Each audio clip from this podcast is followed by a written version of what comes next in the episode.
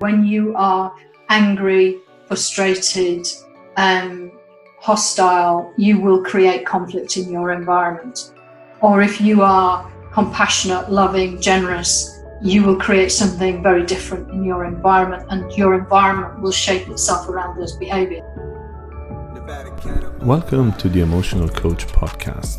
I'm your host, Andrea Splendori, and this week my guest is Julie Starr. Julie is a widely respected authority on coaching, mentoring, and personal development. She has written three books on the subject, as well as a young adult novel called Magic to Memphis. You can find out more about Julie on starrcoaching.co.uk. Please subscribe, share, and review. It's the only way podcasts like this have a chance to survive. For more information, please visit andreasplendori.com. The title tune is Pressure by Nvada.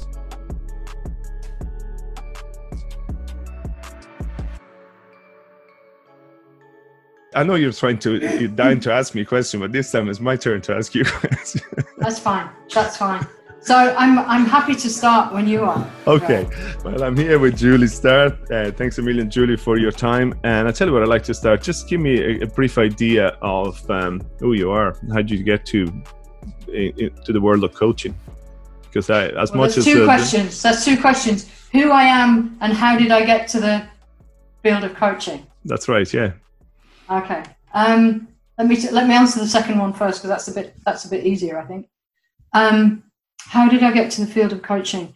I followed my own breadcrumbs, is what I tend to tell people, which is by which I mean um, I noticed what I enjoyed, I noticed what I seemed to be good at, and I noticed a sense of purpose coming from that. So originally, my background is change management, project management, consultancy in, in the whole change field. So I used to support large, and sometimes still do, but differently.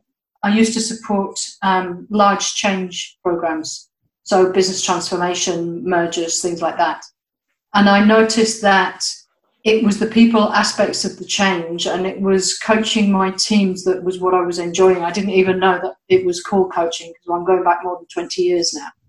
Um, and I also had a, a, uh, an avid interest, a really keen interest in personal development, self development, you know, this inquiry into um, what makes us happy, successful, and fulfilled. So I was studying things like NLP or transformational leadership or TA or all of those things, and I, and that that practice or that um, path of inquiry has continued and continued to inform the work I do as a coach, the work I do um, with in the as in the coaching community, so speaking at conferences and things like that.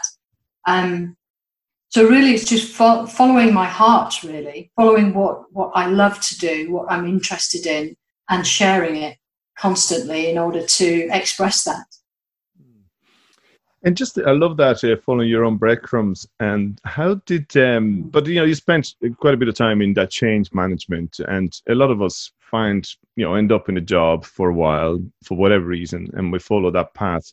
How long did it take you to really turn around and look at the breadcrumbs and go, okay, I, there's more for, to me, for me to well, life it, than this? It, it, generally happened in stages. So I used to, I, I used to manage IT projects and I decided I wanted to focus on people. So then I started to, to focus on culture and the people elements of change. And then I realized that I it was the one-to-one work that I was really enjoying and the, um, the possibility that that was engendering both in my kind of broader field of work for the communities at large in the workplace, but also for my immediate team. So it was it was it was realizing what it was I was doing, how to name that, how to distinguish it. And so it went in stages until I got to such a stage as I was saying to somebody that, that used to find me work at the time. I said, Look, I don't want to do this project management, change management thing anymore. I want to do this thing called coaching. And this individual said to me, Forget it. He said, you'll never make money as a coach. Uh, people don't understand what coaching is, and if they did understand what it is, they certainly won't pay money for it. And this is literally 23, 24 years ago. Um, and it was one of those really great moments in life because I knew with absolute clarity and certainty that that individual was wrong. I couldn't exactly argue with his point because there was very little, there was in terms of the coaching profession or materials, there was no coaching courses, there was, you know, it was, it was very formative in the, in the UK and Europe in terms of the, the field of coaching. Um, but it was just that surety that absolute knowing that that this there was something in this and, and people you know it was it was not only needed but there was actually a, a thirst for it uh, you know an engagement in it. As soon as people started to um, experience it my experience has always been people want more of it people step forward into it. Um, and that's why for me the, the coaching field just isn't going away. It's it, because it's based on these universal truths of our interdependency as human beings and an innate uh, need that we all have to serve others and be supported by others, and then that kind of dynamic, that synergy. Um, as I say, it's a, it, for me, it's a universal truth. It doesn't matter what you call it; it still exists as a way that we all evolve together. Absolutely. Um, it's interesting because for me, uh, what drove me to it is the conversation. I love conversations. I love. There's a lot of value in a conversation, like this conversation or any conversation mm-hmm. I have every day. But for me, it's coming from my background, my my family. I grew up in Italy. I, you know, we spent mm-hmm. a lot of time sitting around and talking, and, and you know, you don't realize yes. that until like, later on in life, where the art of conversation comes quite natural where did they come from from you like where was it could you pinpoint it to your background to your upbringing It was oh because i know we're all drawn to it for different reasons but what was the, the um, that interdependence is a really powerful word to use you know. And the, and, and coaching the the success of the well the activity and success the effectiveness of coaching demands that we acknowledge that. Because without that um it's one person doing something to another person. And of course that is, that's not the dynamic. Mm-hmm. as coaches we will recognize we often get something from the conversation ourselves in terms of the people that have been brought to us to work with certain issues that seem to be resonant to ourselves in some way. Um, so yes in, in, the acknowledgement of our interdependency is, is, is certainly fundamental to understanding the um, the activity in the profession. Um, I guess how I came to it was, you know, if I if I had an archetypal um, pull or an archetypal driver at the time, and, and still have it very strongly, it would be that I am a seeker.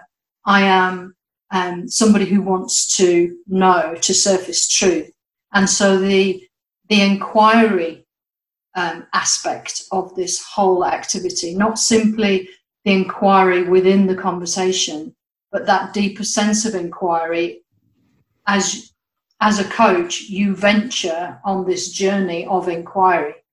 Um, so to be successful and just good at coaching, you have to surrender, I, I believe, to this journey of self development and self reflection and self inquiry.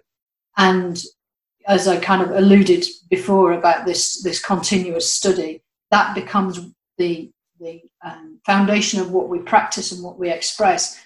But then it also helps us to inquire with the other person, to, so to create conversations of inquiry, to hold that space, to get ourselves out of the way. So a lot of the work that we all do as on our journey towards you know being really good at, as a coach is is to get ourselves out of the way by which I mean relax or reduce the impact of the ego upon us in the conversation. And when we do that, we can surface those conversations of inquiry almost simply from a state of being. So if you would watch me now coaching, I sometimes demonstrate coaching, but if you were to watch me now coach, as opposed to watch me coach 20 years ago when I was still a novice, I was working a lot harder 20 years ago as a novice to ask the right question, to figure a problem out, to fix the situation, to strategize the conversation towards a solution that I felt was going to be the best solution for the individual. Um, and now it's very much, as I say, about, about creating this space and this um, way of being that, that is conducive, is supportive of this process of inquiry. So it was that natural marriage, if you like, of, of who I am as a seeker and this fundamental principle of, of effective coaching, which is inquiry, certainly the type of coaching that I do, which is inquiry based coaching. Um, it was that, it was that resonance between those two things. Brilliant. Um, part of my research in the last few days, I, I listened to uh, three of your podcasts where you did with, I think, with um, Jane Townsend. They're really, ah, really yes. very insightful, very insightful. I must say, what I loved about it, and, and obviously comes through from the podcast as well as the books, you're pretty direct. You don't really like to mince your words, which is great. You, you oh. say that the way it is, and, and it's, uh-huh. you know that's your opinion, and you, yes. you, you stick to it, which is brilliant. Yes and uh, that's really what attracted me. But one thing you were saying, uh, and I'm, I'm, just curious about, uh, you just said you mentioned that 23 years ago you were told, look, forget about it. You're not going to yeah. make any money out of this. Nobody knew what coaching yeah. meant. Yeah. 23 years on, and that journey, how, I mean, you're working internationally, I'm assuming, but predominantly yes. in the UK. But how is it in the UK? What is coaching like? How is it seen uh, by corp- corporate corporations, large organization? How do they see coaching? Is it still a soft skill, or are they starting to buy into it? Well, we yes, there, there is a there is certainly a dramatic shift. As I as I reflect back over the last twenty or so years, there has been a dramatic shift in in organizations understanding and appreciation of what coaching can do either um, for external coaches where they might bring them in to handle uh, talent development, to handle situations of difficulty, to um, to to help with the whole management and leadership development conversation. Certainly, there's a, a there's a um, a real clarity and, and maturity in terms of people's understanding about what coaching can do for them and what they want to do with it. Um, there is also one of the things that um, we do in my team is um, train and and develop managers as coaches. So to give leadership and management the skills and behaviours of of coaching in the performance framework.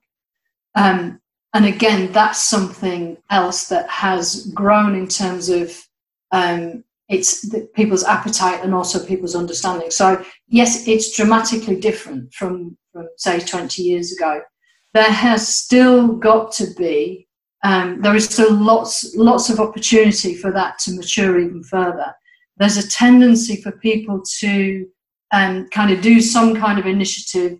It may be more or less successful, a little like mentoring, and um, either the person that inspired it might move on or get onto something else. And, and so I think there is sometimes a need to revisit. You know, there's a, can be a tendency within any certainly large organization for people to think, oh, we've done coaching. We did coaching three years ago. We did this big thing about it without without realizing that well, one, the grow model isn't coaching. So the grow model gets used a lot in organizations to, to teach managers how to coach, which is which has a limitation on it um, in terms of understanding and effectiveness.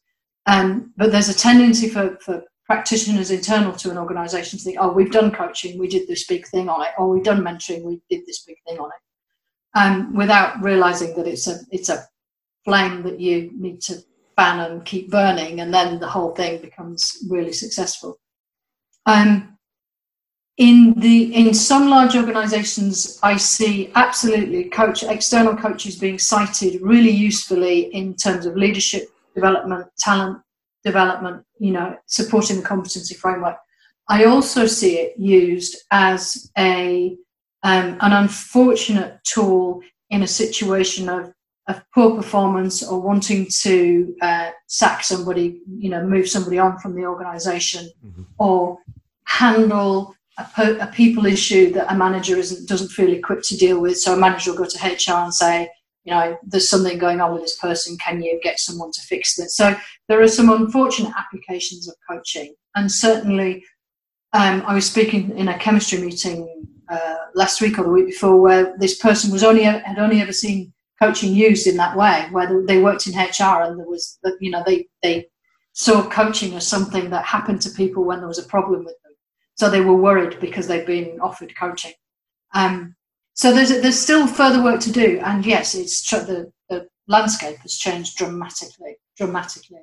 The whole kind of professionalisation of the field, the you know the associations and bodies and the qualifications and the training courses and the millions of books and all of that. Um, you know the, the the field has has certainly changed over that time. Yeah, and because uh, I'm very passionate, I always have been about um, teenagers and you know young adults. You know, I always look back at me right. and going, okay, if I'd learned, you know, we all do that. If I'd known that, yes. if I'd known then what I know now.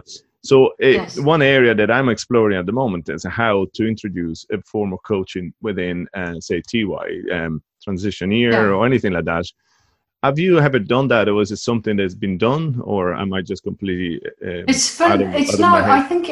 I think you're onto something. I, as you know, I'm a writer, so I have three books um, on coaching and, and mentoring, and I wanted to support young adults and felt that this whole field has such fabulous principles that we operate from in terms of you know we are the source of our own experience so we can be responsible.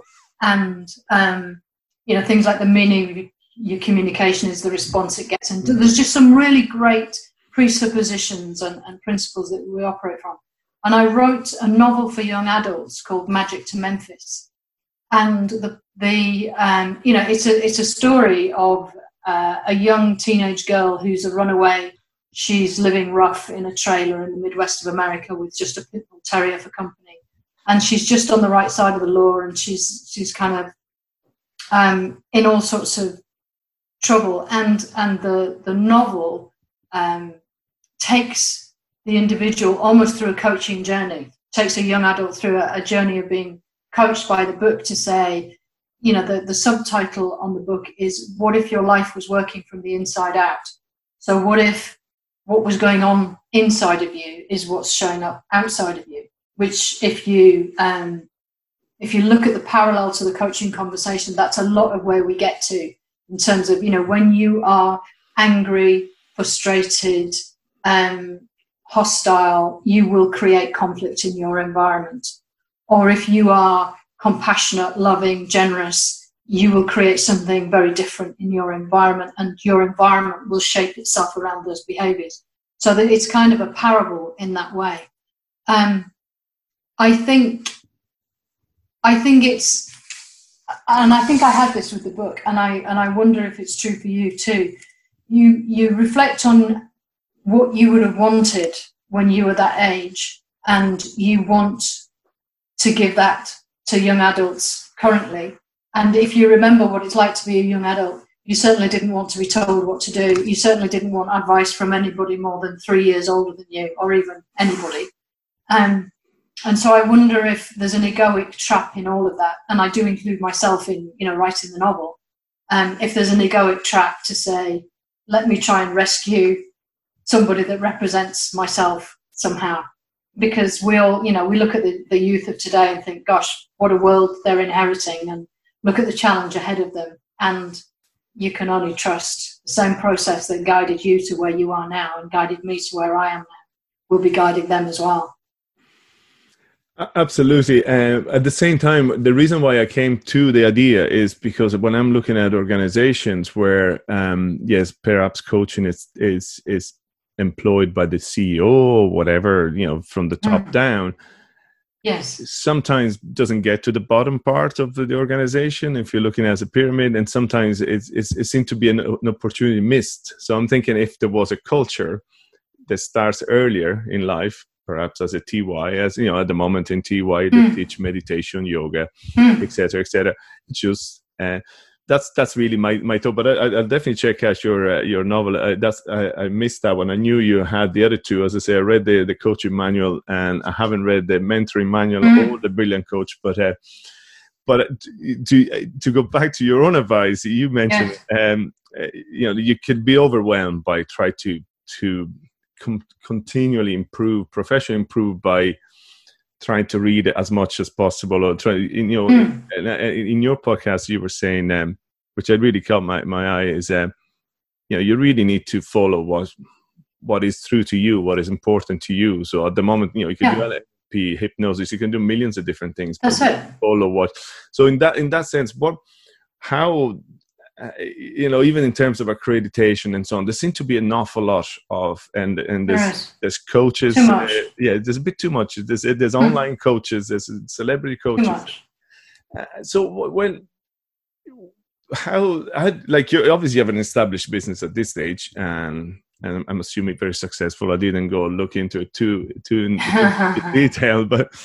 Uh, uh why do why does a CEO or, or you do predominantly executive coaching? Am I correct? That's your. I do personally. Yeah, I, I tend to um, support senior leaders in large organisations. I like to work with women just because um, that's a real growth area and it's a huge opportunity. But I probably have as many men right now as I do women in terms of my. No, probably slightly more women. But yeah, I tend. I, I like to get women onto the board. I like that whole transition stage of you know somebody's career. And i also like to work with people that have made it as far as they want to make it in terms of um, a senior executive position and are looking for something else in terms of a sense of meaning and purpose around what they're doing. So you know realizing they've probably got to the top of a ladder and it still doesn't feel the way they want to feel. So yeah that those are ten, that tends to be the people that i work with. And then i also work with this topic of establishing cultures of coaching uh, into management and leadership. So okay. having manager be a coach for people. Okay. Um, another thing you were involved, and I, I, I, didn't get a chance to watch it yet. It was a movie called Leap. Yes, over in Los Angeles. Look, uh, yeah. I saw the I saw the um, the trailer and it looked really interesting. How uh, did that? Obviously, that came out, and how was it did. that? I think it was on Netflix for a while. I think it's still on Amazon. Um, I took a very small part in it. So there was something like, it was a really unusual experiment, and they had something like five clients, so five people being coached from all walks of life, from um, an executive, a businessman, an entrepreneur who I worked with, a guy called Soon Lu over in Singapore. And they had um, a lady that was launching a lingerie business uh, somebody else that wanted to work with uh, to kind of turn his life around. He'd been a quite a famous news anchor in the US who'd crashed and burned and gone through alcoholism and things like that. So it was supporting him to get his life back on track. There was uh, somebody that was approaching middle age and he'd never had a serious relationship in his life, so that was kind of like a relationship coaching thing. So there were a few different people, and, and they had they wanted different things from from the coaching.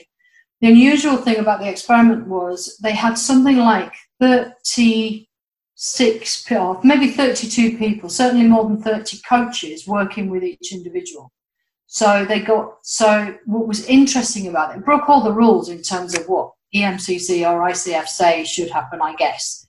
Um, because you had people that were more or less directive in their style, you had people that were more or less qualified in terms of the professional bodies and qualifications, and you had people adopting very different um, tactics around coaching. So some people were doing physical work, some people were doing, um, I don't know, taking them out into the desert and doing, you know, mm. round the round the campfire type conversations. Um, I worked one to one with uh, at least two of them, but mo- mostly Soon Lu, and they were more my sta- they were more conventional executive coach type one-on-one conversations to help him with his business. So it was a, really interesting experiment. They all, all, all the clients ended up at very different places, and um, I'm not sure that the movie tells the full story because it's it feels like you would always want to do a part two and go back and say, you know, what's happened, where are they now, sort of thing. But yeah, it's a, it's certainly it was a fantastic project to be involved in because it was great fun. You know, we were going over to Los Angeles and Santa Monica and um, you know, filming up in the Hollywood Hills, and so it was, yeah, it was great. It was great, and I'm still in touch with Soon Lu. He still sends me texts, and um, I'll meet him again. I've no doubt. And did it serve the like? In my understanding, I see they they they're trying to you know you can book to do your own screening, and, and I'm assuming it's to do to promote the the world of coaching, right? Is that the idea? Um, I think I think that that was the intention of the movie. I'm not sure. I think from from the feedback that it gets, it's the kind of thing that coaches enjoy watching because you and you see lots of different forms of coaching. I think for the uninformed or less experienced, you know, general person from the street, I'm not sure it gives any further clarity on what coaching actually is because you see it in such different forms. You see, you know, one person shouting, one coach shouting and screaming at somebody to do something, and then you see people like me asking open questions and giving people long silences in which to consider, reflect, gain insight, awareness, all of that good stuff. Brilliant. Okay, but talking about just um, um I heard you saying you wrote the first book. Uh, the, you wrote the coaching manual because it was a book you would have wanted to have when you started yes, the, the, the, the, the, profession.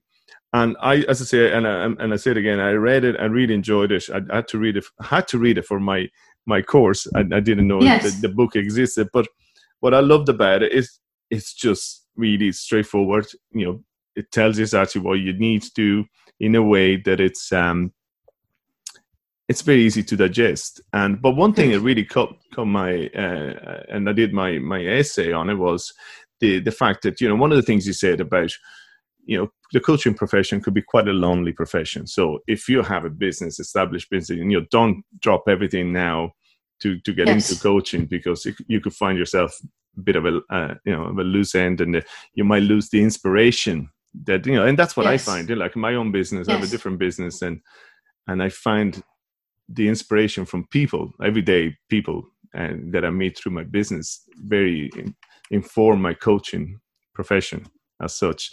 Now, are you a full time coach? Obviously, you have been for a long time. And where did you um, get your inspiration from? No, I'm not. No, I wouldn't oh, yeah. call myself a full time coach. Okay. So, um, I, I, so I run my business, and you're right. My my business does very well, thank you. We have, um, I have a small team of people that are either doing um, executive coaching, or they're doing leadership development, or we're doing this managers coach training. We're just pulling all our training uh, that we've been doing for a lot of years. Um, we're pulling all of that online, as you imagine. So my day is a lot. You know, at the moment we're fi- finishing videos and and online collateral. So I spend a lot of my time either writing, coaching my team. Um, I speak at conferences, um, and also I I have a small select portfolio of people that I'm coaching myself. So I I I don't, well, there probably has been times in my career where you would look and think, she's a full time coach because I had very little time to do anything else. But I took a decision a few years ago to reduce my list, my one to one coaching list, to be able to focus on, on the nature of situation and level of leadership that I wanted to work with. Um, and also just give myself a more broad and, and varied um, existence, really. Because it's coming back to your original point, when when people first come into this field and they learn to coach, it can be such an amazing, enjoyable, enlivening experience that we almost think we found whatever you know the thing is that is going to make us super super happy. And there's a real egoic trap here, and it's and it's that the ego starts to um, inflate and awaken around this sense of oh, we're changing lives here, which, you know, we're really helping people, whatever helping people means, or I'm now serving others in a way that's really meaningful. And, the, and as I said, there's a really great chop there. Um, and the tendency is when we start to get super excited about this whole field, is to think, A, we need to do this to the exclusion of everything else. And there's a real business uh, reason why you wouldn't want to do that you know, there's a, a, kind of business development reason why you wouldn't want to do that. But we think we have to, you know, give everything else up and, and throw everything on this holy grail of, of coaching. And also that we have to rub ourselves out and draw ourselves again as a coach, whatever a coach is. So we have this internal image of a coach, and then we have an, uh, an image of what we think we are, and think, okay, so you know, I was a recruitment agent, or I was a whatever, pro football, it doesn't matter. And now I need to be a coach. And then the gap between where I am now and my mental model of a coach becomes the, the name of my pain, if you like. And there's there's a there's a real trap in that because what it does is is it almost throws away there's a saying, isn't there? Throw away the baby with the bathwater. It throws away all of the rich tapestry, all of the, the true wealth of you as a professional, and all of your experience and refinement up until now, all of your connections, all of all of that you know to be true about the environment you operate from. And it also creates a sense of an over there-ness rather than a here-ness. So the over there-ness then starts to create this sense of lack, which is, oh, I'm not over there. I need to be over here, over there, and I'm here. So something's wrong. So then we set up a something's wrong. And and it, I know it sounds ridiculous, but I have so many conversations with people that says, oh, I've had a 25 year career as this I've been made redundant, so now I want to be a coach. And it's like they're willing to just junk this whole 25 year career as something that gives them a way of being a coach. It gives them a brand as a coach. It gives them some niche as a coach that they can build on. It gives them a set of available contacts and relationships that they can tap into as a resource. And yet they're willing to turn their back on that and put themselves into emptiness and nothingness as a as a coach. Does that make sense? It does indeed. It does indeed, and uh, absolutely, um, because that's uh, like I, I I did football coaching for twelve years while I was ah! while I was running, but that, you know, in, I never stopped what I was doing for a living, my my business, because yes. that was, and yes. so I, I was both the football coach and I was also the the businessman. So no, I hear exactly what you're saying, and that that and importance one enriches the other. So you Absolutely. being a football coach enriches you as a business person. Oh, absolutely, and uh, it, that goes back to all the, the community work and everything that yeah. that enriches my life, and that that's that's me, and that's what if you become my client, that's what you get. You're not gonna get uh, new yes. Andrea. You're getting me uh, yes. over 50 with all all that baggage and have something yes. to say about it. I won't keep you much longer. But what I was saying, so I have my question prepared. What makes you a successful coach? But I, as I heard, I heard on your podcast, Jane Townsend already asked you that question. You also did a master class on, and you break it down to three things: your professional uh, approach, approach, your self development, and your self care. Yes. What I'm really curious about is the self care piece because, um, yeah, that's just something always interests me. What's your self care? What do you do? Yes. yes, and just just to acknowledge to anybody that's listening and wants to hear the, the kind of the three areas, the the podcasts that you're referring to, I think, are on YouTube, aren't they? Is that where you found them? I find them on YouTube, yeah, and I can put them in the show notes. So I put a link on the show okay. notes for people to listen. Right. But yeah, please to talk to. So, so yes, you're you're you're right. The the first, the I boil it down to three things, and the three things are to professionalize your your approach, uh, to distinguish what you do, um, to make your personal and um, professional development the enabler of everything you do. And the third area is self care. And actually, um, from my own experience, self care should almost be the first one, but nobody's going to listen to it as a first one. What I've what I've found is that because well, my own experience was I, I, experienced burnout a few years ago and had to take almost a year out because I was flatlined in terms of my energy and, health. And um, that was a really positive thing because what it what it had me realize was this serving element. Well, there's two things. When a lot of us as practitioners are self-employed, so there's um, there's this work hard effort that seems to go with that. So you're either doing great work or you're finding more work or you're doing work and you're finding work but this this kind of self-employed developing a business building a business and practice that that's an open-ended occupation. And um, also there's this sense of coaching being something that we're doing for others and it, and it kind of comes back to that egoic trap i mentioned earlier. Because it's about other people there's there can be um, an energy cost to that if we're not careful. And where you have a family, dependents, you might have a partner, you might have children or both, um, your life can, uh, you know, over a period of time, it can be around everybody else. It kind of, it's about everybody else. We're either serving people in our work or we're looking after the home and, and the family or we're trying not to, you know, let the business fall over at the same time that, you know, so it's about everybody else and what everybody else needs. And so much of that is in the fabric of coaching as a, as a service profession, if you like, that there is a real trap in it of burnout.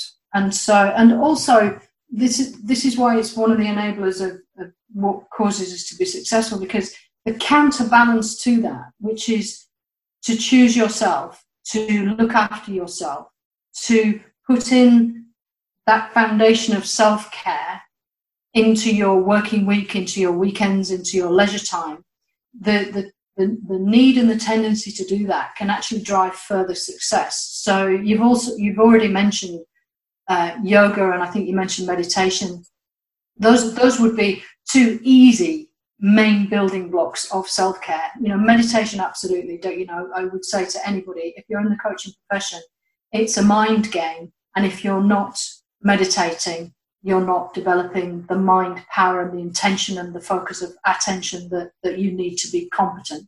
So, you know, meditation, um, Qigong, Tai Chi, whatever, anything that is that kind of Zen mind body thing, yoga, certainly. Um, you know, those putting those formative practices into the fabric of our day to day reality not only um, engender your your health, your mental well-being, your sanity going forward. But they also um, directly enhance or enable you to be successful by making you a better coach. So absolutely self-care. Um, and that's a, it's a bit like you were saying earlier about your, your personal development. That has to be a personal journey because what might be self-care and might what might work for me might be torture for somebody else. You know, for some people, running, cycling, something with more motion and more energy in it gets you into that Zen space. Um, and then for others, it's it's yoga or it's Pilates or it's I don't know whatever it might be. It could be anything, but it needs to be your thing. Yeah, absolutely. And just uh, before I finish, do you do you get coaching? Do you get do you have your own coach? Do you occasionally get coaching? I do. Um, so my my occupation in terms of this personal development is constant. So I'm always getting some kind of coaching. I'm doing a Deepak Chopra thing at the moment, which is, you know, guided 21 day program. Um, so I'm always occupied in some kind of reflection, inquiry area of study. Um, in addition to that, I have a team of coaches. So where we are speaking to each other constantly, it's difficult not to get coached.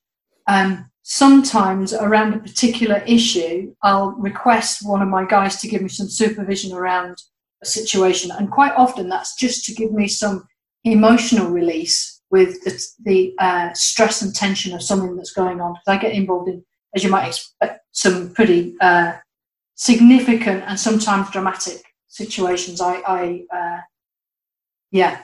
Um, and so I'll either ask for coaching or I'll be supported by my constant practices, or there's something going on all the time. So I, was in a conversation with one of my guys yesterday saying, and it's the second conversation I've had with uh, a couple of my team over the last week to say, can you give me some feedback on, on how you see I'm operating within the lockdown situation right now? I'm interested to hear what you've been observing of me over the last three. So yes, mm. I do, but it tends to be more spontaneous. Sure. It is you know, so I, am not occupied in supervision. I have I have got one of my guys is a is a trained supervisor, but I'm not occupied in supervision or anything like that.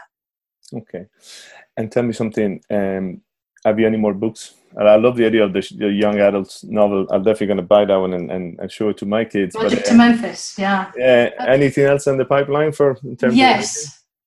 well, we take i think we're taking the coaching manual and the mentoring manual into another edition this year so i'm, I'm reviewing those and and i'm a, i tend to go through the whole thing again to review the whole thing again to throw things out to put things back in so i'm doing that um, i also have another manuscript that i'm just finishing called the truth keeper which is another novel for young adults that i'm currently seeking an agent for So um, yeah, that's an interesting one. It's it's um, it's another quest. It's another journey. It's another revealing into the you know the the illusion, revelation of the illusion. So yes, I'm looking forward to finishing that. Brilliant. Looking forward to to to see when it comes out. But um, I could talk to you all day, Julie, but I know you have uh, stuff to do, and uh, I really appreciate you taking the time to to spend You're some time and, and, and, tell us your story. And um, thanks a million, and see you again. Thank you, Andrea. Really enjoyed it. Good luck with the talk. thanks a million. Bye now. Okay. Bye bye. Bye.